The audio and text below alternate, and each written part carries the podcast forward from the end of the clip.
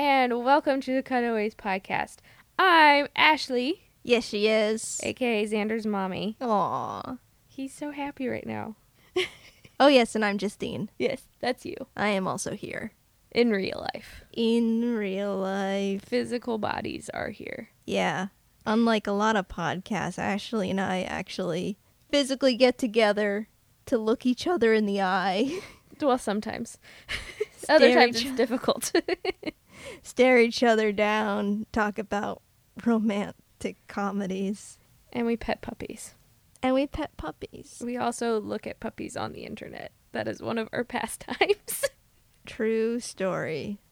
I'm so excited when we get to watch Must Love Dogs because then our like our interests will converge into a romantic comedy. Puppies and John Cusack. Yes. Oh, it's a beautiful world. we don't just talk about puppies, we also talk about romantic comedy. Which is our the central focus of our podcast. Um, we do this every week, mm-hmm. every week, even on holidays. Happy Halloween! Happy Halloween! What do you want to be for Halloween? Well, Xander is going to be Alexander Hamilton, which I am so excited about. I'm like going to go and get the fabric soon. Nice. I told Sam that he had to be Lafayette, and he did the thing. He did Oh. it. He did it, and I was so happy. I was just like, "That's what you have to do every time you enter a room." Lafayette. I want to be Thor. Oh, like Chris Hemsworth or Yeah. we all could be Chris Hemsworth, and that would be lovely. I just want a cape. no, but yeah, we we mostly talk about romantic comedies. I swear. I Yeah. swear. I swear up and down. That's what the majority of our podcast is. Yeah, and we watch them in chronological order, but today we're deviating from said order to bring you a flashback. We're flashing back to the year 1988, Ooh. and we're watching Working Girl. Working girl. Work. Work. Work. What is the song? It's like work, work, work, work, work. Show da da work, work, work, work. work. I just know Oh. it because of the pig. The little piggy that twerks. That's itching his butt. It's a little piggy. Okay, it's like a little teacup piglet and it's like happy because it's itching its butt against a table, like a Yeah. hard edge of a table. And so somebody synced it. It make it looks like he's twerking. Uh, And so somebody s- uh, synced it with Rihanna's work song. I'm going to post it on the Twitter right now. Uh. okay, so here is the description from Netflix for Working Girl. Okay. Hit me up. Tess McGill, an ambitious secretary at a brokerage firm, discovers that her boss has stolen her idea for saving a client. Sounds boring. Really? I read that and I was like, dude, I want movies like that all the time. Secretary revenge plots. I don't know what this movie's about. I mean, yeah, secretary revenge plots sound better than what this description sounds. and at some point, someone falls in love. of course, someone always falls in love. That's the type of movie we're watching. Yep. Okay, you gotta hear who's in this movie. I'm so excited for who's in this movie. Harrison Ford, Han Solo himself. Sigourney Weaver, who we first saw in Annie Hall. Do you remember? Yeah, she was like a baby. Yeah, she was just like Woody Allen's date, just like Yeah. standing in line. Yeah. That was Mm. And we're just like, What? what? run. Run fast. Run Ripley, now. go kill aliens! Get out. Um, and Melanie Griffith. I like Melanie Griffith. This is directed by Mike Nichols, who directed The Graduate. Oh, so we're gonna have long panning shots. I hope so. You know, Mike Nichols was like BFFs with Nora Ephron. I did not know that. I learned this in uh, Nora Ephron's documentary that like pretty much she was like, I gotta watch you direct, Mike Nichols. I liked what you do because he directed two of her films that she wrote, I believe. And then he's like, Nah, girl, you should direct. oh, good for her, or good for him. good for all the genders. He he. I feel like he tells a lot of women's stories and stuff, and is just supporting of women. I find that I don't know. I don't know the guy. you don't know the guy. I watched one documentary. what do you know? What do I know? I know nothing. This movie was edited by Sam Osteen, who also edited The Graduate, and he was also a pretty pres- prestigious editor. He edited Chinatown, Rosemary's Baby, Cool Hand Luke. like crazy. So the assistant editors on this are Chris Cole and Richard Nord. All men. All dudes. It's rated R. It's one hour and fifty three minutes and rated three stars. Same uh same time and uh, rating as uh what's the last movie we watched? Chasing Amy. Chasing Amy. There are so many awards for me to read right now. At the 1990 BAFTA Award, nominated for Best Supporting Actress was Sigourney Weaver, and nominated for Best Actress was Melanie Griffith. At the 1989 Golden Globe Awards, it won Best Motion Picture, Musical or Comedy. Oh, good for them. And it won Best Actress in a Motion Picture, Musical or Comedy. Melanie Griffith won that. Get it, girl. And Sigourney Weaver won Best Supporting Actress in a Motion Picture. Sigourney wins all the awards. Uh, and our director was nominated for Best Director. Did It's not okay. win. It's No. okay. At the uh, 1989 Academy Awards, it won Best Music Song. And uh, Mike Nichols was nominated again for Best Director. It was nominated for Best Picture. Sigourney was nominated for Best Supporting Actress. Melanie was nominated for Best Actress. And Joan Cusack was nominated for Best Supporting Actress as well. Interesting. We got a Cusack in this. Yeah. One, isn't it? It's rare for a movie to have two Best Supporting Actress nominees. They don't like doing that. No, 'cause they it don't. Pits them against each other. Yeah. They don't like doing that. In fact, they they've done some shady things recently where they've bumped people up into categories or lowered people down into other categories just so that they could have a good even spread. Yes. It's not as it's kind of shady dealings. Oh, the Academy is always shady. That's working, girl. Work. Yep. Work. We should go watch it. I think it's going to be good. I'm slightly excited to see Harrison Ford in something other than Star Wars and Indiana Jones. We've already seen a movie with uh, Princess Leia in it, Yes. and so now it's time for a Han Solo movie. When they're not saving the galaxy, Far, far away. they're stealing hearts. Mm-hmm. That's what happens. Work, work, work, work, work, work. You see me, I do work, work, work, work, work, work. You see me do me dirt, dirt, dirt, dirt, dirt, dirt. There's something about that work, work, work, work, work, work. When you walk a line, line, line, line, line. I'm in the cafe, my da, da, da, da, da. That was Millie the Piggy dancing to work by Rihanna. Everyone should see that. Eh, work, work, work, work. work. Working, girl. Yeah. That's what we needed updated.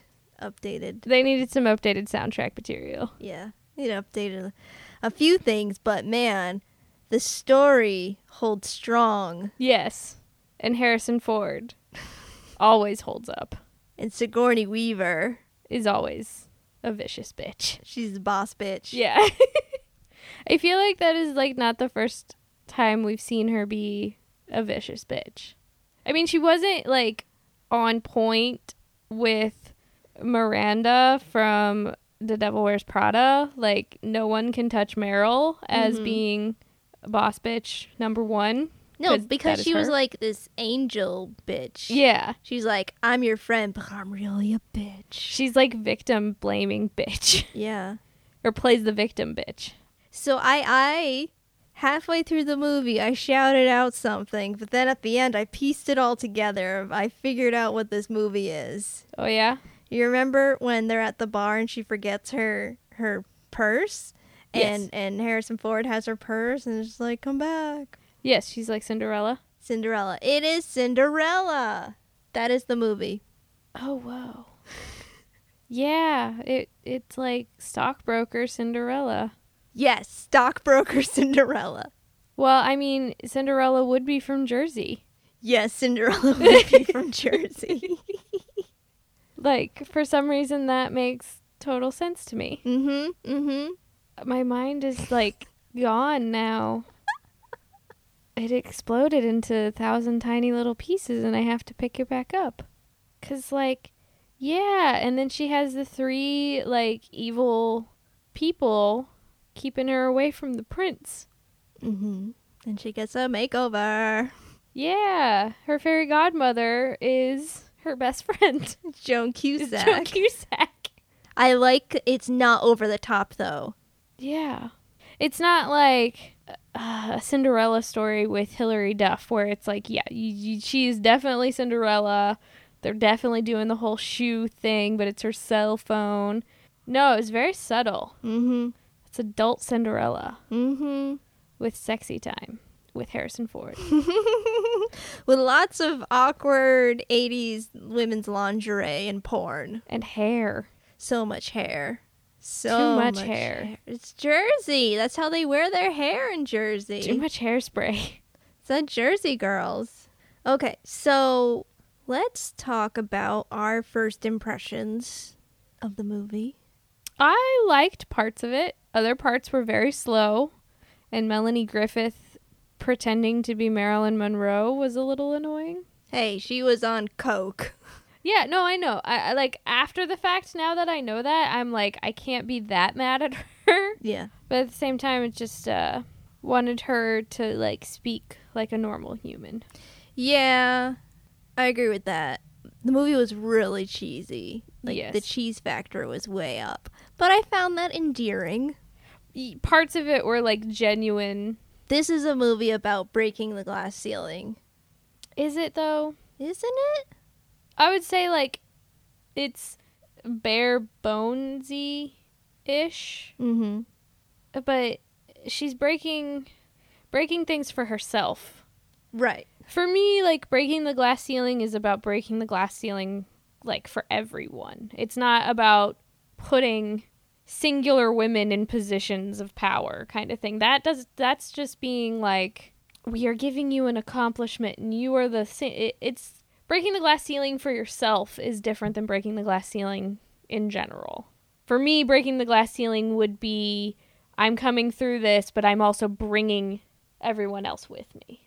But you don't feel that her attitude towards her receptionist at the end shows that she wants to help others go forward? I would say yes, but also no, because that it's just too subtle for me. I didn't get that. Imp- like it, you would have had to say that Mm-hmm. for me uh, to get that impression. It doesn't necessarily come off correctly. Well, I feel like probably back in the 80s, it was more singular and they did, ha- I want to say have to look out for themselves, but they were much more alone in wanting or having the idea to go and be in the room, you know? Yeah, this. I guess what I have a big problem with is this movie was really, at least uh, leading up to the the climax of it was we're pitting women against one another Yeah, I have a problem with that too. and and that whole s- stereotype started in the 80s and was like oh women can't work together because they'll just be catty and try to steal each other's ideas and only look out for themselves or they're just too bitchy with one another Yeah, I do think it's like a new, a part of the new wave ideals to s- not only strengthen yourself but raise up other women around you because we have been raised to you know tear down the other women because we do see it in pop culture a lot that and it's it was that whole idea of women are naturally predisposition predisposed to go up against one another because we're fighting to to get the man and we view that we, we, we view jobs similar to how we view gaining romantic partners Well, also, I feel that women sometimes are put into that position. Like, you'll see in cases, say, like in TV shows, or like, oh, we have to meet our minority quota. We have one woman. Like, we already Yeah. have our one woman. yeah you know, we so- don't need other like Right. So that pits women against each other as well. yes and Like, they're only going to make room for one. y- that's why I have a problem with, you know, creating diversity for diversity's sake. We should naturally have a like if let's say me as an editor, I want to bring in more assistant editors to work with me that are that are women, not because they are women, but because I want to, you know, pay back or pay my dues to um, give a give an outreach for you know like the editors who have pulled me on, like you ha- giving me a job as an assistant for my first short film in Chicago. And you know that it's kind of like okay, when I become an assi- a, an editor, I want to do the same thing for another you know younger woman, but making like regulations for companies on diversity, it just creates this hiring for diversity's sake and then we pit we pit diversity against one another. We pit it against the norms Mm-hmm. and kind of thing where we shouldn't I don't want to say we should be colorblind, but we shouldn't we should be hiring on merit as well as I don't know. I don't know what I'm trying. I'm just saying like it kind of annoys me that you're going to hire just the one woman and you're not going to look at anybody Right. It's like they're already pulling from their own pool, and then they're just going, all right, and then I guess we'll look outside of our own pool yeah. for this one spot. Yeah. Whereas if they did scour more outside of their own pool, they would find the diversity there naturally because Yes. that's just how we exist in the world. Yes, and I get the whole idea of forcing companies to to be more diverse, and that will create hiring methods that will not have to require this thing. But I guess maybe we're just not we're not vocal enough. Like once we get there, we're not we're almost afraid of losing that position or rocking the boat sort of thing maybe that we can't say oh you should hire this person or Mm-hmm. you know you're looking for somebody oh here i have you know this other person or this one of my friends who's like really great or somebody that i've worked with who would do really well at this job or or something like that it's it's almost like it, naturally if you bring in the diversity the diversity should then also bring in more Yeah. in a sense but instead the the companies kind of are like oh nope we're already regulated we're going to go hire more white men I know. And what they don't know is that us as women and those who are people of color know that they're not always going to get the chance. So that's why we put the names forward first. It's because, like you said, like we were given the chance. It's just not something that always comes up. No.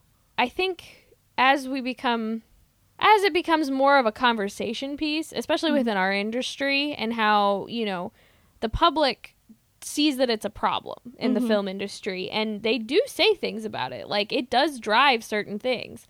You you do see Oscar So White, yeah, you see Oscar so white, you see Annenberg Studies.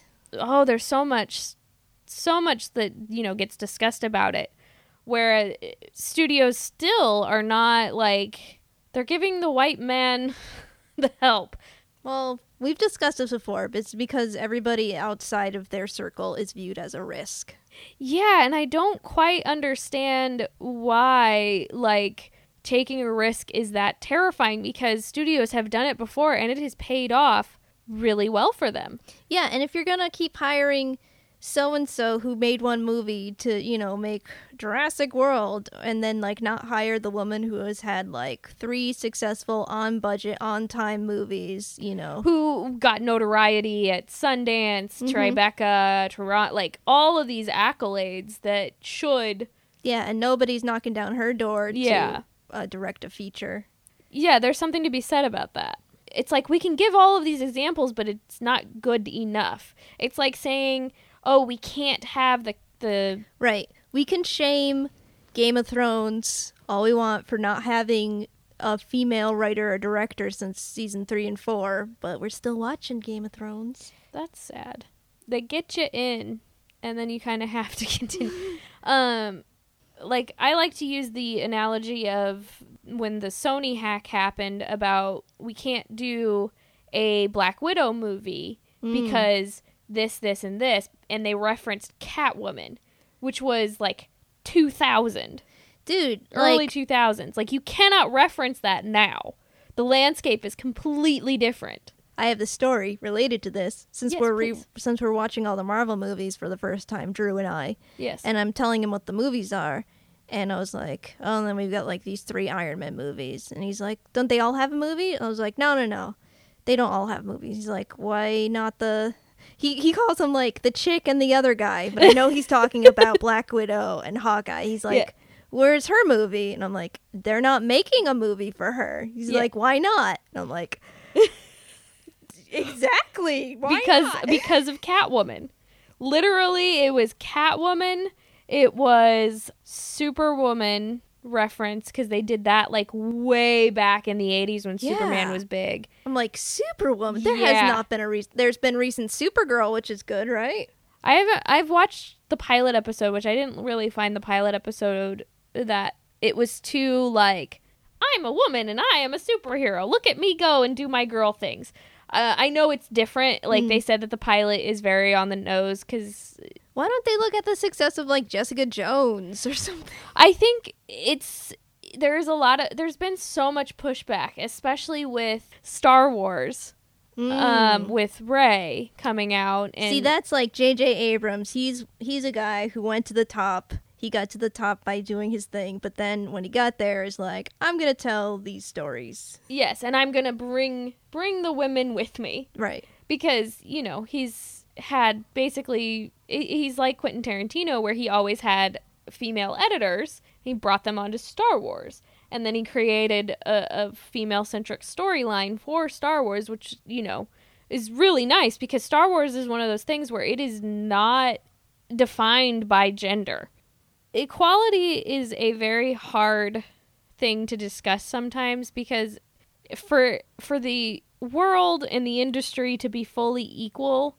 we would need what 200 years of women being the heads of everything. Yeah, So it's not about causing causing or forcing equality. It's about changing the mindset away from everything having to have like a man attached to it kind of thing where it's changing the mindset to where women can be in these powerful positions and it's not given to them as an exception. They earned it. I think it's also important, even if women aren't in your specified field yet, don't make it impossible for them to enter. I have a story about this. Drew's taking his safety classes for Union, uh, which is cinematographers and camera, whatever. The class he was just in was all guys. This teacher who they had in was a very old, old guy Probably had the same person I had. who's been working forever, and he made some f- sexist jokes and whatnot. But there's no women there, so the, it's, it became It was okay. yeah, it was okay and stuff. And he was saying there's no women in this field, so it's okay if I just reference he in this sentence, you know. And I'm like, oh, that just totally goes with the if you don't, if you can't see it, you can't be it, you can't, you just don't put it in your mindset. Yeah. It, it, it's su- it's just the way that the mind works. It's very subtle and you don't I mean, it's we have to deal with our own like bias of whatever like I feel like I can't sometimes stand up for myself because then I'm going to lose my job. At least right now, it's I am the only woman there. So it gets to the point where oh, I'm just going to come off at, I'm going to damage things down the line for another person. Mhm. Or if I react this way, if I react too emotional, Yeah, I'm going to create this image in these guys' minds. And that's what my, where my mind goes. It's not like affecting it, it affects me Right. directly, but I don't say anything because it's going to hurt the next person. Right. Uh, everybody should watch the Blue Collar Post Collective panel on YouTube about ageism in the industry. Um, they talked a lot about having a mentor and it being a lot more difficult as a freelancer if you don't have a mentor. And I definitely have felt it this year in like this is like my little like burnout year Mhm. as I, I've thought about this uh, before even going to this panel of like, man, I remember when I had a mentor, you know, it was so much, there's someone you could talk to and just guide you and help you. And even ask questions too. hmm In this industry, we're definitely, we need each other. Yeah.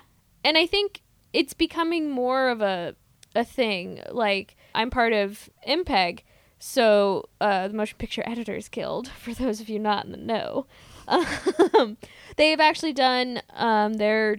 This is the first year that they did a diversity panel Like they're actually talking about they're having a, a thing within the guild who uh, you can go to and ask like questions to, like if you have a problem and you feel like, hey, this per- this producer is treating me kind of shitty, and I'm wondering if it's you know sexist or can you give me like advice? But It kind of works as your like HR department for freelancers Mm. kind of thing, which is really nice. You know, the blue collar post group is doing a lot of panels and stuff about about these kinds of things. I liked the one I really loved the one about mental health in the post industry cuz nobody wants to talk about mental health.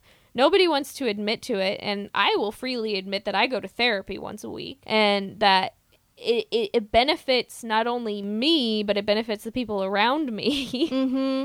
and it helps with my job trying to reclaim stigmas Mm-hmm. and try and turn them around and make them not so much stigmas anymore but make it a conversation at least Mm-hmm. because if you can't talk about it it's only going to get worse Okay, so let me bring it back to Working Girl. There's this quote that she says at the end of the movie, spoiler alert. Yep. Tess says, You can bend the rules plenty once you get to the top, but not while you're trying to get there. And if you're someone like me, you can't get there without bending the rules. I heard that quote and I was like, it's very true it's very honest especially in today's workforce Mm-hmm. I just like that line, someone like me. Like, she doesn't even say, like, if you're a woman. Because I feel like also you could just plant yourself in there as a viewer of any, yeah of any of any gender Minority. race minority you know. yeah Yeah, so we've got this movie about Tess working her way to the top, bending the rules. she's naked a lot in this movie Yes, she is naked a lot in this movie. What? Why? Yeah, for a movie about breaking the glass ceiling, lots of sexy things happen. Yeah, but they were like awkward 80s sexy things, which are not sexy. I still don't understand why she was vacuuming in heels naked. Apparently, it was to not get her clothes dirty. What? I don't know, man. And I don't know why she would just wasn't wearing a bra in that case cuz she did apparently wear a bra when they shot it for television. Yeah, what is I don't I that shot, like that whole particular little sequence just really bothered me. I'm like there is n- what? Yeah, there's There's also lots of garter belts, yeah, so many garter belts. which I still don't quite understand the necessity of a garter belt. Dude, I don't know cuz how do you go to the bathroom when you're wearing all that stuff? How do you go I still don't understand how women evolved to wear dresses. That was last week's debate. I know, but I don't know how. I really like men should be wearing like why did women wear dresses? Why didn't the men who have the danglings Uh-huh. wear the dresses? Yeah. Okay, yeah. We'll look that up.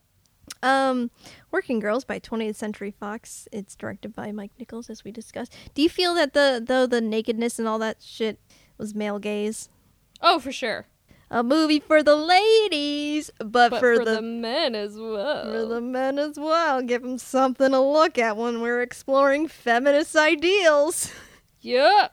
Nothing undercuts your feminist statement like wearing a garter belt and, and nothing else.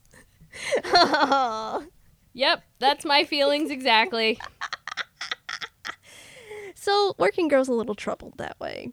Yeah, I think it was just like the problem of the 80s of like underplaying fe- like feminism. Well, 80s, like we've said before, is the whole she can have it all. It was kind of like the beginnings of like, oh, they made a movie about Working Girl because it was a thing. Like, let's explore these women who like put on their sneakers and go and work at these offices. Let's do that. So they gotta put on their heels and look good and get the coffee.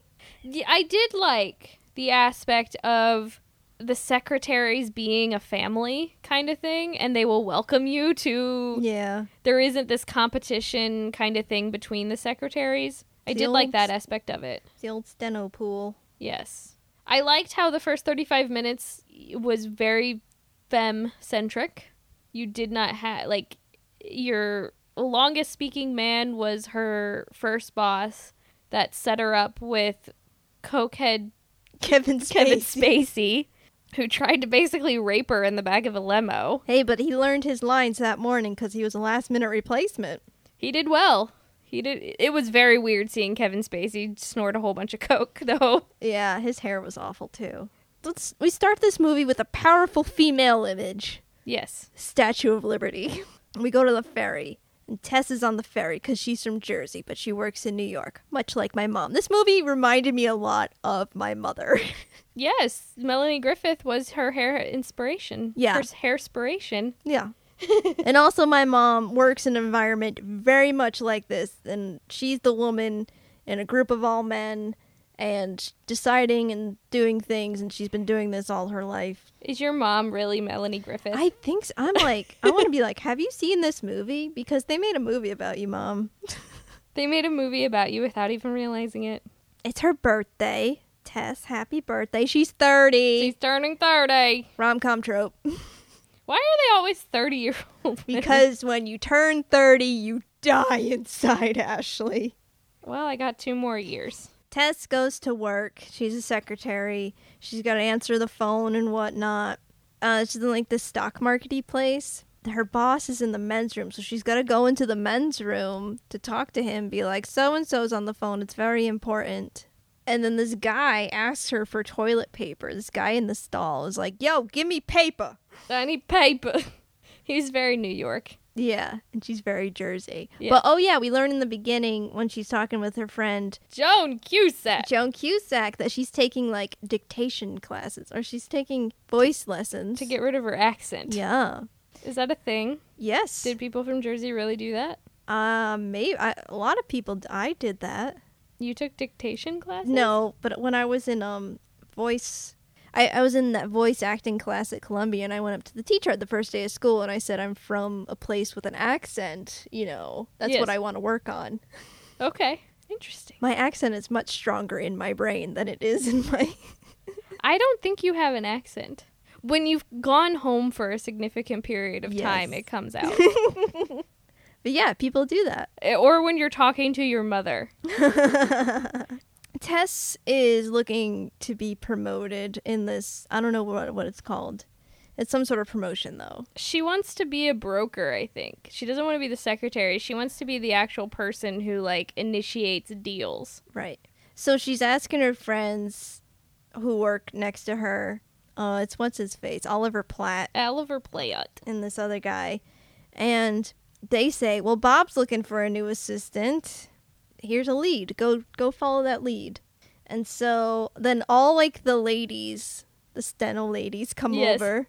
Happy Happy birthday To you. And then they con- the men jokingly congratulate her. No, the men were like, "Oh, it's your birthday. We're not your real friends. Fuck you. Uh. You're Well- thirty now." They well, she did she did question his like job lead. Mm-hmm. thing like he had done this before where he just tries to set her up Yeah, with nasty men yeah, as a joke and he's like no no no it's not like that it's not like that i swear but you can definitely tell that it is really like that but she's still gonna do it because Tess is a damn hard worker. she wants him her bacon She is like the hardest worker I've ever seen, which I want to see more movies about hardworking ladies. So she goes home. It's a surprise party. She's got a boyfriend. It's Alec Baldwin. who looks really disgusting and he buys her sexy lingerie and she's just like really dear this is nice and all but can you buy me something i can wear outside the house please please my feminist ideals i would not have worn that i would have been like you really bought me like samuel really you bought you bought me this yeah you you want me to wear this no and he- i don't even know how to put this on sam like how it's not a gift for her it's a gift for him yes so then yeah we've got the scene with cocaine kevin spacey it was all a not good time because she's like so when we'll get to talk about the numbers and whatnot he's like oh yeah we're just gonna go back to the hotel the guys always give us a hotel to you know here let me put in this training tape which is really porn Yeah, gross porn. with a dude eating out a chick in a swimming pool You know, it's kind of talented though. Like she was swimming. They were swimming. In, oh yeah she was really floating she was. she was doing like some sort of backstroke, and then he was just going to town on her. he, was- she was monkey t polling what? monkey t pole Oh. because it's how you it's how you teach tiny children to do like arm movements for on their back. So because you, are not you don't teach children how to swing and flail their arms right off the bat because then someone would get an eye out or possibly drown. hmm So Kevin Spacey is a pig, and at this point, Tess is just really disappointed in s- having to sell herself to get ahead. I mean, like that is Sell the her option body. here. Yes. She doesn't want to, so she sprays uh, champagne on him and just tells the driver, "Let me off here," which is just on the side of the road while it's raining. raining and it's or I thought it was like snowing.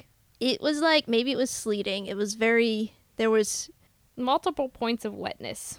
And then she goes back to work. yeah, she goes back to work and she like programs the like digital ticker tape and she types in David Lutz is a sleazy pimp and he has a tiny dick. Yep. So it goes all around the office and David it's the the The like head secretary guy or whatever, he's like in charge of her. And then she goes to the job agency. the HR department, I feel like it was. It was placing her for another job. It's how Sam was in Kansas.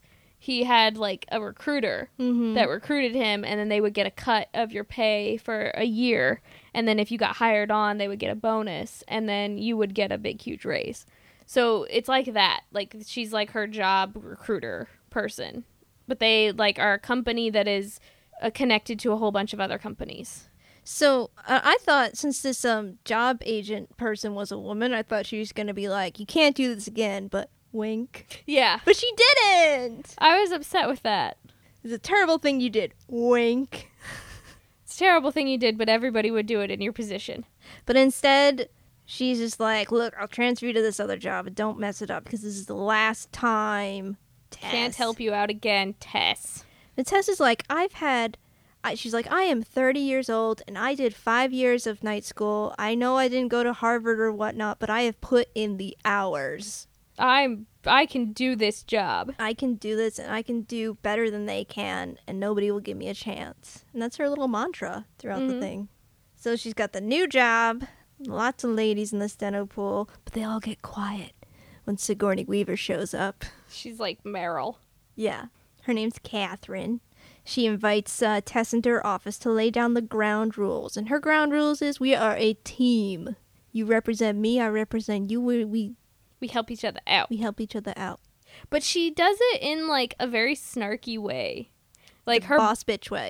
yeah her body language i don't know if you kind of noticed this her body language is just sigourney did an amazing job I love Sigourney in this. just the simple subtle body language like cue of i'm gonna tell you this really sweet thing but i'm really being vicious and heinous Mm-hmm. like it was her voice was conveying one emotion and her body was just saying no she's evil yep. Yep. she's gonna hurt you melanie griffith run So she was the evil queen, right? Or whatever, the evil stepmother. Yes, she was the evil stepmother. And the first thing she tells uh, Tess to do is change her look, pretty much. Yes. Simplify. Be more professional. No more jersey, Get the get the jersey out. the gaudy jewelry and the big big hair and the multiple eyeshadow colors. Put the jersey through the dry cleaning. Just do it. Put it in a box and hide it somewhere. hmm Which wouldn't that be like a lawsuit today? Yeah, you can't tell somebody how they're supposed to dress. You can tell them a uniform, Yeah. but like the way that she did it, I feel like is a lawsuit waiting to happen today. Lots of stuff is a lawsuit today. So later on that day, she gets Tess gets called into Catherine's office to take notes on this party that's upcoming, and Tess suggests using dim sum instead of regular catering. And Catherine was like, "That's a great idea. Keep on with the good ideas." yeah, let me own your ideas for myself. So there's the party, and like Catherine is like taking her under her wing. She is giving her advice, like don't burn bridges, don't do this, don't do that. But it's also it's like slave labor. She's like, okay, now go get my coffee, go walk my dog, make sure that the like pick this up, bathe me. treat me as if I was your child.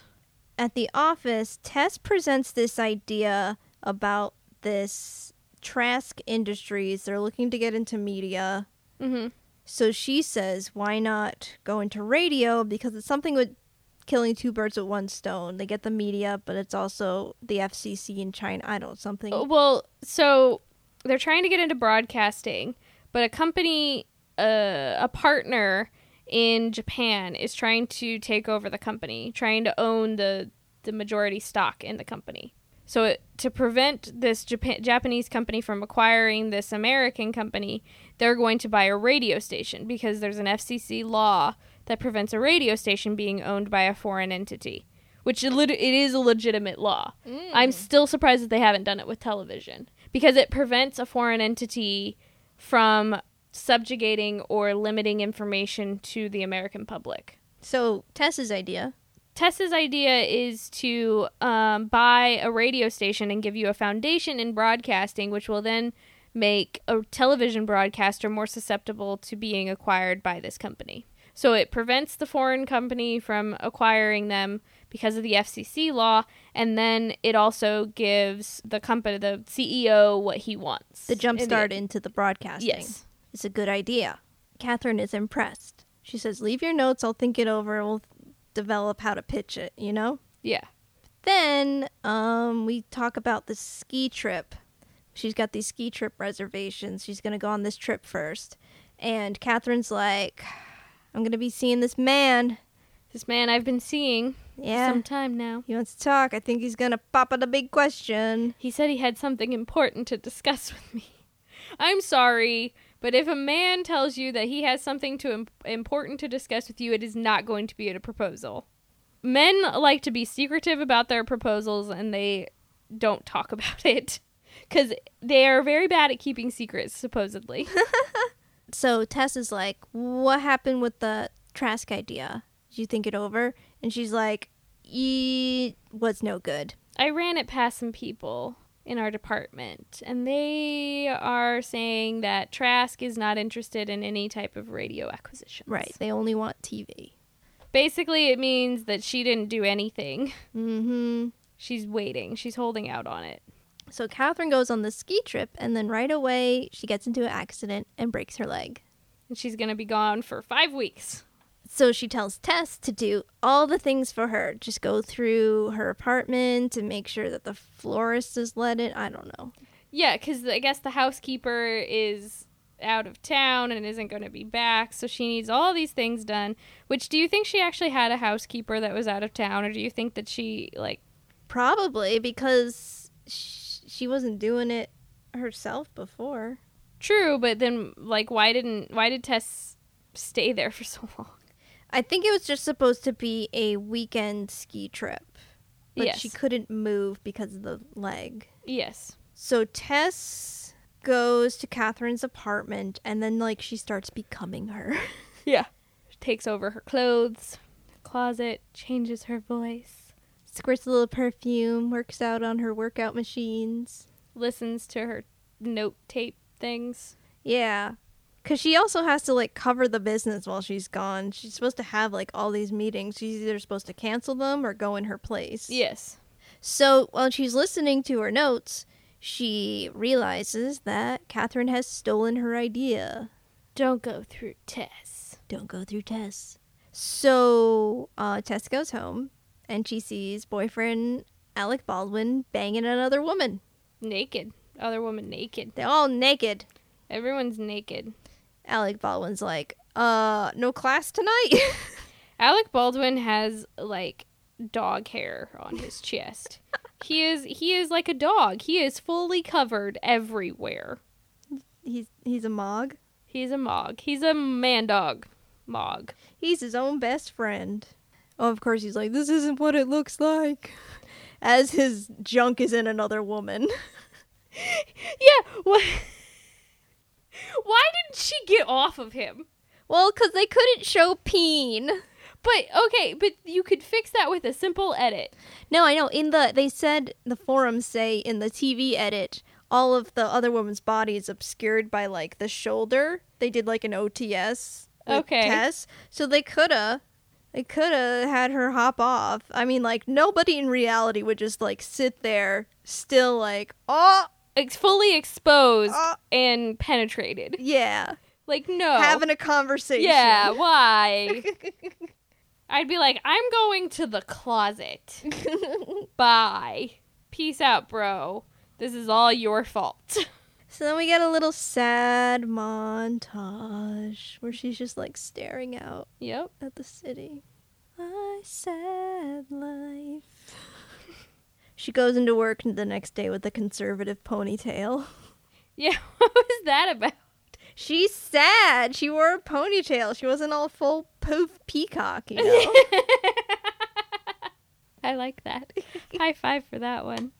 I love it when movies do that with actors' hair. When they have a full hair Oh yeah, like transition, that's like one of my favorite things. like with Patrick Dempsey in Can't Buy Me Love, yeah. where they told the story through his hair. I, yes, the listeners know I love hair stories. Yes. I concur. I am weak at the knees for hair stories.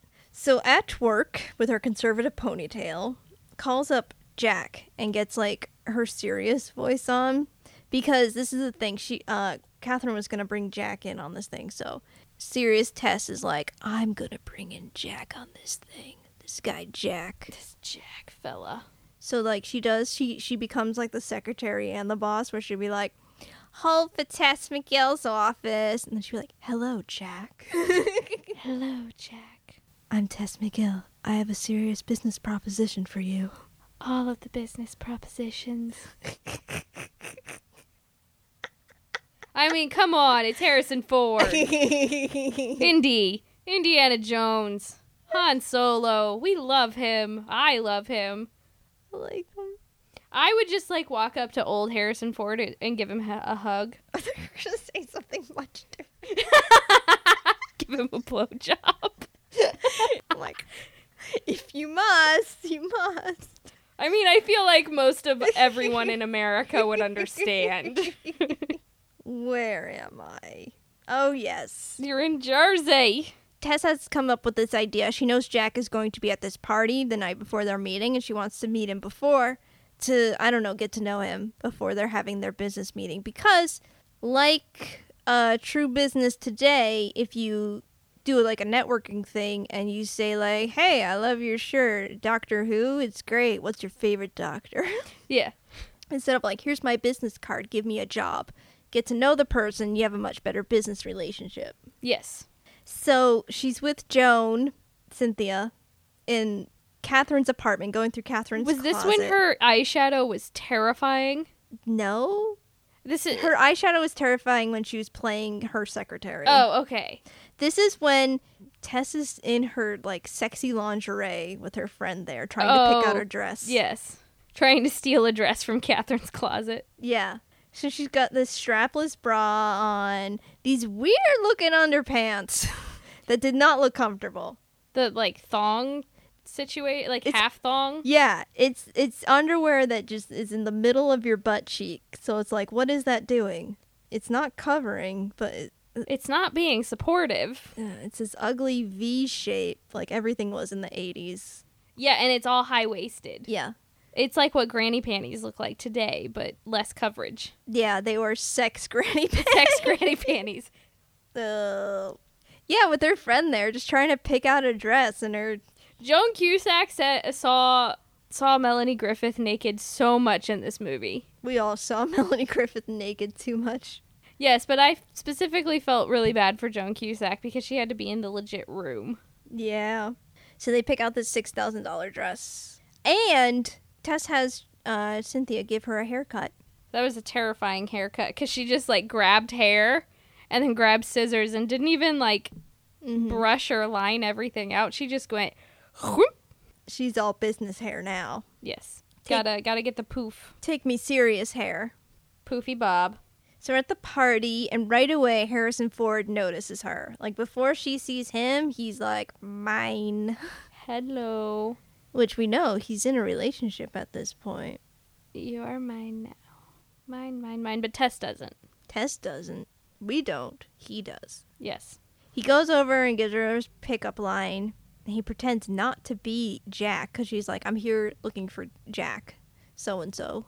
And he's like, Oh, he just left. Let us hang out and drink. I won't tell you my name or business, or let's just drink these tequila shots. Get turned up. What did he say? He's like, I didn't know they let bad girls in here. Yeah, I'm like, whoa, Harrison. because she took an antihistamine, so she was already having a nice little buzz. Yeah. And then she added like five shots of tequila on top of that. And she was like, I have a head for business and a body for sin. yeah, like what? Who talks like that? Remember these pickup lines, Ashley? Why would they help me in any way? I don't know, because they're funny. I'll just go up to Sam. I've got a head for business and a body for sin. And he'll go, I didn't know they let bad girls in. Ew, it's like you're doing a porn. is. These are porn lines. Because even like the inflection was porny. yep. I'm like, who talked? Who who who addresses Who who themselves do like- you? Who Who who who will who taught you talk? look? She's been going to those classes in Jersey. There's your problem. Today on our vocal exercise, We talk about pornography and how to get a man into bed. How to get ahead in business. oh, That's Jersey right there in my mind. I don't know if that's true. Please correct me if I'm wrong, but that that is Jersey. welcome to the Cutaways podcast, where we always talk shit about Jersey. That's the only thing I know about the East Coast. Ah. is everyone hates New Jersey. Okay, so now that Tess is nice and drunk, Harrison's a little loose. She wants to leave the party because she's starting to see coworkers she knows from her old job. The chick who always calls her Bess. Yeah, Like what a bitch. Like again, this is perpetuating this whole idea that once a woman gets ahead, they're going to tear down the rest of femininity. I mean this has happened. I feel. Like in the real world. Yeah, Oh yeah, no, it totally does. It just it's perpetuated by these things, right. which does not help. It's like an image that we have been fighting for what 20 years and it's horrible. Actually almost 30 years. Mm-hmm. It's totally unhelpful and it doesn't help your daughters. Think of them. the thing the cinderella thing happens where she leaves her purse and he's like your purse but then she gives she comes back and gives him the coat check ticket because she doesn't want to go to coat check because the woman's over there and she just like meet me outside and he just gets some air and then he goes out and finds her passed out in the back of the cab so he takes her to his place and he's just like she's completely passed out He is carrying her like a sack of potatoes over his shoulder. He literally did carry her though. That was not a dummy. I know. I was like, damn. Harrison Ford carrying women up and down stairs all the livelong day. Damn, Harrison. Damn, Harrison. The next morning, she wakes up before he does and leaves because she's supposed to have her meeting with him today. He is also a man after my own heart cuz he fell asleep with the television on. Oh. And again, she doesn't know that he's Jack, but she but he knows that she's Tess. Yes. to the meeting. It throws her off, which I thought was really rude because it throws her off Yes. when she walks in. I thought that was really rude of him. But I then- mean, but he also wasn't a horrible person and didn't do anything with her. right, he present she she gets to present her idea. Uh, we don't know how it goes uh, yet, but at work she's complaining to Joan. This is where Joan's wearing too much eyeshadow. It's brown, black, or not black. There's like purple and green or something. Yeah, it's but there's also brown in there and it's like over her entire like eyeball. like it's not just over the lid, it's over like up into her eyebrow-ish area and possibly over her eyebrows. Like it is intense. It was terrifying. Um, so Jack shows up, and so Cynthia pretends to be Tess's secretary, and, and Tess is in Catherine's office. Yes. And she wants to know what happened last night. And he says, nothing. Well, he makes a joke that the Polaroids are in his other jacket. yeah. And he's like, nothing. He's like, I'm not here to talk about your sex life. and he gives her a gift, and it's a briefcase because she didn't have one. That's so nice. I know, and it's a little like you're part of the club now. Like she's never needed a briefcase before because she was Yeah. a receptionist. No, she has one. He's so nice. And he asked her to dinner, and she's just like, "No, this is business." Gotta be a business relationship, no sex. So then we go to Cynthia's engagement party, and there's a pathetically sad Alec Baldwin there. But then after they're drinking a little, Lady in Red comes on, and they start dancing. Yep. But then uh, after the part the bridal party has opened presents, the the crowd like forces uh, Alec Baldwin Mick to propose to Tess. And it was awkward. Super awkward. So she's just like, maybe. She's just being a good sport about it. But he gets hella mad. Yes. Doesn't he call her a, a slut? He calls her something. I don't know, but she says, "I'm not, I'm not a steak. You can't just order me." Yeah, I liked that line. There's a lot of zingers in this movie. Then we've got the scene with Harrison Ford changing his shirt. Yes. Where we were all the women in the background. Yes. The secretarial pool is behind his office, and the office has these big glass windows, and you can see into it, and he hasn't closed the blinds. So he's like been at his office for so long that he's probably slept there. So he's changing his shirt, and he like takes a water bucket bath Mm-hmm. and takes his shirt off, and all the secretaries in the background you see just perk up. And you're just like, yes, Harrison Ford, continue. Free I was show. like, I was like, is he gonna take the whole water pitcher and just dump it over him and just do the whole pour some sugar on me? yes. Yeah, I would pay good money to see Harrison Ford do that. I'd work there. it's like Channing Tatum. It's not something that you ever really asked for, but you really do appreciate it in the end. I like when he turns around to face them as he's just like walking around. They all start applauding him. Yeah, and he takes a bow. He knows he's candy. That smirk, man. So Tess comes up with the idea to crash a wedding to meet the CEO Mhm. of Trask. Cynthia is concerned and not being a good friend. No, she wants her to get together with Mick because like he's her husband's friend or whatever and it's like what? Yeah, it's trying to do like this whole don't forget where you came from thing. This isn't going to last. Because what does she say? She says, just because I dance around in my underwear in my apartment doesn't make me Madonna. Yeah. She's trying to be like, you know who you really are, that sort of thing, which is not a good friend at all. More women conflicting with one another. Yeah. So Sigourney calls and she says, I'll be home in a week. I'm having a party in my hospital room Mm-hmm. and the doctor's trying to feel me up and I like it. I like how Sigourney rolls. I like how the nurse like when she originally called and the nurse goes to like cover her and she smacks the living shit out of him. Yeah. It's like what? Nobody touches Sigourney Weaver. No one. Not even Sigourney Weaver. So Tess has lunch with Jack and he wants an update on the project. And he's getting a little pissy about being left out on all of her plans because he's a partner in this project now. And she's like, fine, we're going to go have this meeting with Trask. And by the time they get there, she's like, by the way, it's not really a meeting. I'm crashing his daughter's It's his wedding. wedding. it's a wedding that he is paying for. Let's go. And he's like, what? Are you sure this is a good idea? So then they go into the bathroom to like hide for a little bit, where he goes to the bathroom and doesn't wash his hands. Everybody on the internet was all mad about they that. were very angry about that. like fifty posts about him not washing. His Nothing hands. needs 50 posts on an IMDb forum about wa- washing hands.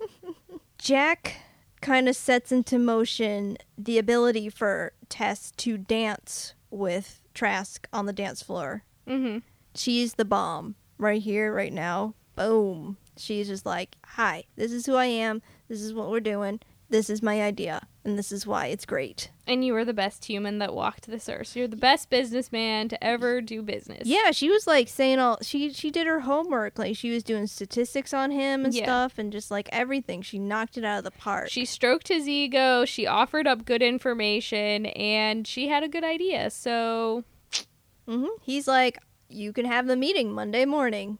come meet my team. Yeah, and then like jetted out of there because the bride was mad. because they weren't supposed to be there. And Harrison Ford, we didn't talk about Harrison Ford drinking the drinks, the frou frou party drinks, where he like it's a whole one take of him just standing there drinking every ounce of liquid in one of the giant like highball glasses, and then he had two. One, both of them were for him. I like that. He's like, two. Yeah, and then drowns one and then the other. Yep. Jack had fun. Jack did have fun. He he went out of there. He's like, that was hella fun. Jack was adorable. Let's go crunch the numbers. And then they like look at look at each other all sexily over accounting work. Yeah. that never happens ever. He's like, "Rawr."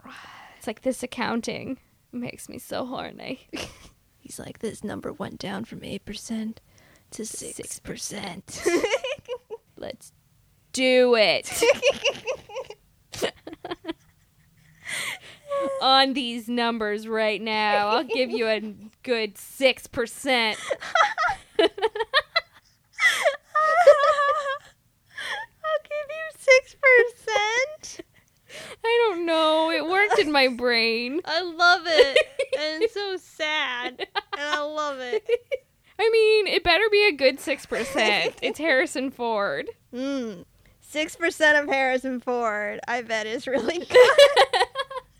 Ah, so Monday morning they have their meeting with a couple of jerks who work for Trask, and then it's not going well until Trask calls, and then they're like, "Okay, we'll continue this meeting with the board at the next later meeting date or whatever." yeah.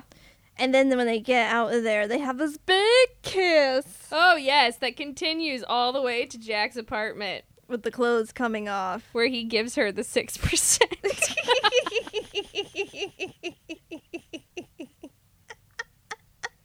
Dude, when he was taking that shirt off and couldn't get it off. Oh, that was so good.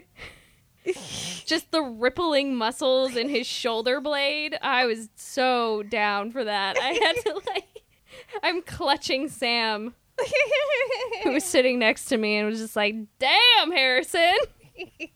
Okay, so we don't see any real action.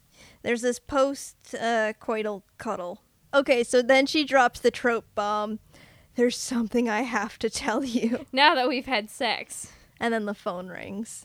Of course. because women, you know, they have that thing that happens to them after sex where they instantly attach to the man And they have to tell the truth. and they have to tell the truth. it's like, um, It's like sperm is truth serum. okay, okay, okay. The phone call. It's, uh, it's the other woman. Yeah, while he's on top of her. While he's on top of her, he's like, okay, uh, you too. See you then. Uh, bye. It's Catherine. Catherine. Dun dun dun. We all knew this. yep. So then there's topless vacuuming. Yes, for some reason. Tess is cleaning up Catherine's apartment because Catherine's coming back. Catherine comes back. They're at her place, and then Catherine does the whole thing. of The compu- for some reason the computer's up, and the uh, the Trask idea is up on it in uh, Catherine's notes that you know the secret notes that Trask wasn't supposed to see. Yes. And Catherine's like, "Did you see this?" And she's like, "Uh, no." She's like, "Oh, because you, if you did see this, you would tell me." And you know, this whole thing, it's just you can trust me because of this. Trust. She said trust so weird too. Yeah. She's like, "I wasn't going to steal your idea. The way this is worded, it sounds like I'm going to steal your idea, but I wasn't." You can trust me. See, I was going to tell it to Jack, my friend Jack, and he doesn't want to hear it from other colleagues. He only wants to hear it from me. Because he was burned that one time. Right. So that's why it sounds like I'm stealing your idea, but I'm not stealing your idea. She totally, was. Liar. So I like it. Sigourney Weaver's back in the movie. We're moving along. I like it. Yeah, that whole like middle chunk leading up to Sigourney Weaver coming back was really slow. Jack comes over to Catherine's after Tess has prepared her to be all sexy. Mm-hmm. Tess is there. She's staying there to overhear what Jack is going to say to Catherine. And Jack is like, no, no, no, no, no, we can't. No sexy time. Little Jack doesn't, wa- or no, Big Jack doesn't want to come out and play. There's another wo- uh, meeting for me to go to. Bye. Bye. I like how uh, Catherine's idea of sexy time is saying, let's merge. Yeah. Ooh. Let's merge our accounts, baby. let's create this merger. Would that mean that a baby would be called a merger? Ah, there's so much sexy accounting. Innuendo? Who knew that accounting was so sexy? Oh, these mergers and acquisitions people. I'm Damn. gonna acquire you. They're getting some. Acquire your little Jack. Oh gosh. Your Six little Jack. percent. Six percent. Give me that six percent. so Tess has to run, but she leaves her book there. It's her date planner. Yes. And Catherine, of course, goes through it and she sees that she's had all these dates with Jack, all these meetings, and a Trask meeting today, which is right now. Which I loved that her day planner was written with a calligraphy pen. Yeah, I was like, I was supposed to say it's perfect calligraphy. Trask meeting with like little like swirly with doos. flourishes and, and accents. Yeah. She's a good receptionist. It's, yes. She's angry. Okay. She calls her a slut. Oh, that slut. Slut shame.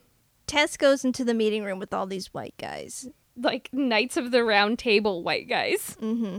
Literally at a round table. She's nervous. She tells Jack she's nervous. She's also semi trying to confront him about the other things that she knows about, but she's just like, whoa, one thing at a time. And he goes, I love you. I love you too. So the meeting is going well. Everything's going well. But then Catherine shows up and she's like, This woman is my secretary and she stole my idea. I loved how she u- used the props in this bit. Yeah. Like her crutch prop game was so on point. Oh my god! And then when like Tess was like, "You're a liar," she's like, "Oh," and faints, and then Yeah. gets all the men to like care- Assist her. Yeah, and give her water. Sit at the table, like so it's- smart. Like men do have this like predisposition to help women. this is brilliant. Yes. Catherine's like, "Are you gonna believe her? She stole my idea. She's my secretary. She's a liar." So Tess says, "I'm sorry," like a million times, and just gets up and leaves. Yeah, I didn't quite like this bit. Yeah. Before she does that, though, she does tell Jack, like, I know you're not gonna believe me. I know you're not going to believe me, but I'm telling the truth. So bye. Bye. Bye. So then we have another little sad Tess shots. Yeah, going back to Jersey. Gotta go back to Jersey. Cynthia's wedding. Everybody's got to wear ugly bridesmaid dresses. She looked like poofy Cinderella. She was poopy Cinderella. She was poofy Cinderella, but like she was like in the Cinderella dress. Yes. Mick has moved on. Tess is back on the ferry again, still having ideas. all of the ideas. She can't stop the ideas. She sees things in the paper and she's like, Paper Rain Man. She is hella smart. Yeah. She is leaving work now. She was fired, I assumed, by Catherine. It's like, illu- she just like assumes, I think, that she just was let go. And then when she's downstairs in the lobby, she runs into Jack and Catherine, tries to go the other way, but then like all of her stuff gets knocked out. Yeah. So Because that jerk man who didn't stop and help her pick her shit up. what a jerk. Luckily, Jack's there to help her pick her stuff up, and Catherine's like, "Oh, garbage is here." No, no, like that. But Jack says he won't go upstairs without Tess because he believes her. Always. and then Trask is like, "But what's what's what's happening? How how are we gonna finish this?" And then Tess is like, "Well, ask Catherine about what was it?" How she came up with the idea. Mm-hmm.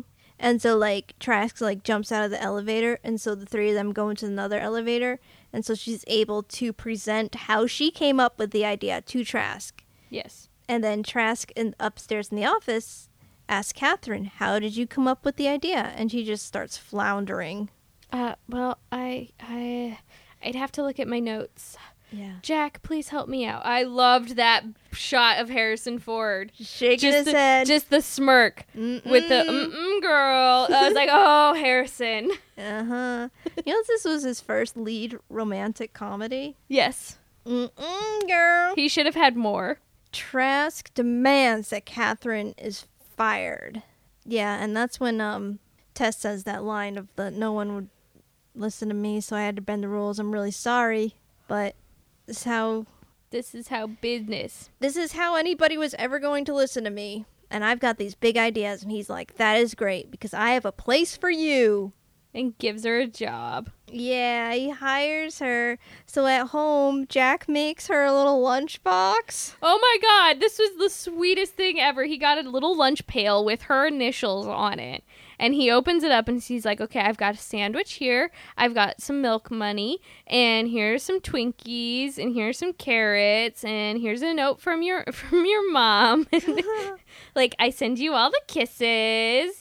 And they're like living together and they're precious and I love them. Yeah. And this is this is the part where I was I was crying. Crying of the cute. Just the whole rest of the movie I was crying. Yes. Um so she goes to the new office. She says her name and the woman at the front was like, "Okay, just go all the way down to the very end. That's you." So she goes down and she sees this woman in the office. So she sits at the receptionist desk. She thinks it's hers. And then the woman is like, "Oh, I'm sorry, but I was in your office." And she's just like, "No." My office? You said office. You're like totally wrong. She gets her own office. I know. And then she Ah! like immediately calls Cynthia and we have this lovely amazing shot of just Cynthia in the secretarial pool at another office building Mhm. raising her hands and is like, "She got out." She got her own office. She, I love it. She immediately calls her best friend, Yes. I Even thought though they she were was gonna fighting. Call Jack, but no, she called her best friend. yeah, no, that was good. she got her own. That that part to me, I'm just like, oh my god, she got her own office. It's the best thing for her in the world. Now, as long as she knows her place. She there's big things for Tess.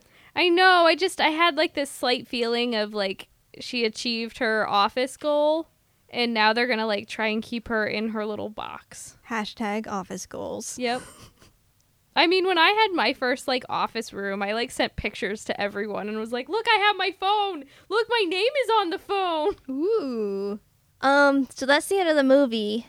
We're gonna play a little game called "How's My Marketing." I want to start out with: Is this a really bad title for a film? Not really. Don't you think of prostitutes? Working girl. No. That's what they call. I'm a working girl. Prostitute. I did not know that. It's kind of like Pretty Woman. For me, I don't like mind it. I think it's a decent title, like title-wise. As titles go. Eh, I feel like, like the movie, the title like is slightly setting back the feminist uh, move forward. I guess I can see that. Okay. I also want to discuss the French poster for the film. The French poster? Yes, it's Okay. similar to the other posters, but the French poster's a little different. Here it is. It's very Harrison Ford looks like a pimp. yes. Like all he needs is his Indiana Jones hat, like fedora, and he would be a pimp. Why are why is he like cuddling both of them? I don't know. Like he never even like touches Sigourney Weaver in this manner in the movie. I also like how his hand is like cuddling the city and anthropomorphic, like just out there. That's what's different about the French poster. They are hugging New York. I just don't understand why his hand is just like on its own. It looks like disjointed from his body. yeah. So in the poster, we've got Harrison Ford in the middle, hugging the two women, but also hugging the city at the bottom. Yes, it's like, look at all of my world, look at my little girls, and look at my city. There's another poster where it has like a, a shot of Melanie Griffith in the top ha- half of the poster where she's just like hanging out looking at the skyline. Mm-hmm. But But then like the rest is black, and then like there's this little inset of the three of them. yeah. but it's like her eyeball is just peeking over the shoulder. Oh of the two yeah. What of the them. hell? I remember seeing that when we first searched the poster stuff. Oh Mhm. my god. It it's She's like the villain. yeah, this looks like Harrison Ford and Sigourney Weaver are a couple, and she's going to single white female Yes. this whole situation. And in this movie, she's a prostitute. I don't know. Oh, there's a little tagline on this one. For anyone who's ever won, for anyone who's ever lost, and for everyone who's still in there trying. What? I say thumbs down. I am not a fan of that poster. No. All right, now is the time where we rate the movie and we rate it out of five, like everybody does on Netflix. Yeah. I don't think we've ever explained that. Nope, in the we whole never have. 67 episodes of the podcast. Well, now you know. I give this movie four miles of hair. I like that. I give this movie three and a half Harrison Ford smirks. Ooh, yours is just sexy. So next week we're going to be watching 1997's My Best Friend's Wedding. I I don't I think like I've seen this movie before, but maybe not. I definitely haven't seen it.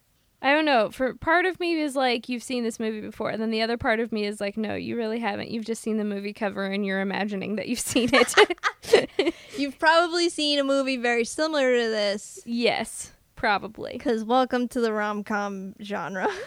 Welcome, one and all, boys and girls. But hey, we're seeing Julia again. Oh, Julia. Our friend Julia. Julia Roberts. Oh, Gary Marshall. R.I.P. We love you. We miss you. Come Forever back in to our us hearts. Yes. always. So if you like our podcast, you like what we do, you want us to do more, please become a patron of our Patreon.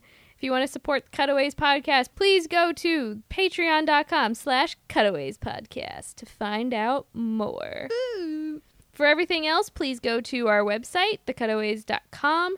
You can also find us on Twitter, Facebook, and Instagram as at Cutaways Podcast. Please leave us comments, rate us, and subscribe to us on iTunes, Stitcher, or your favorite podcatcher. If it's not there, please let us know via any form of social media so that we can fix it. And if you have our phone numbers, just text us. How did you get our phone number? sure, we'll, we'll, we'll, we'll put it on this podcast site. Who is this? who, who, who you? All right, time to go watch another movie. Oh, yeah, we got another one to do. Ready? Okay. We'll see you next week. Bye.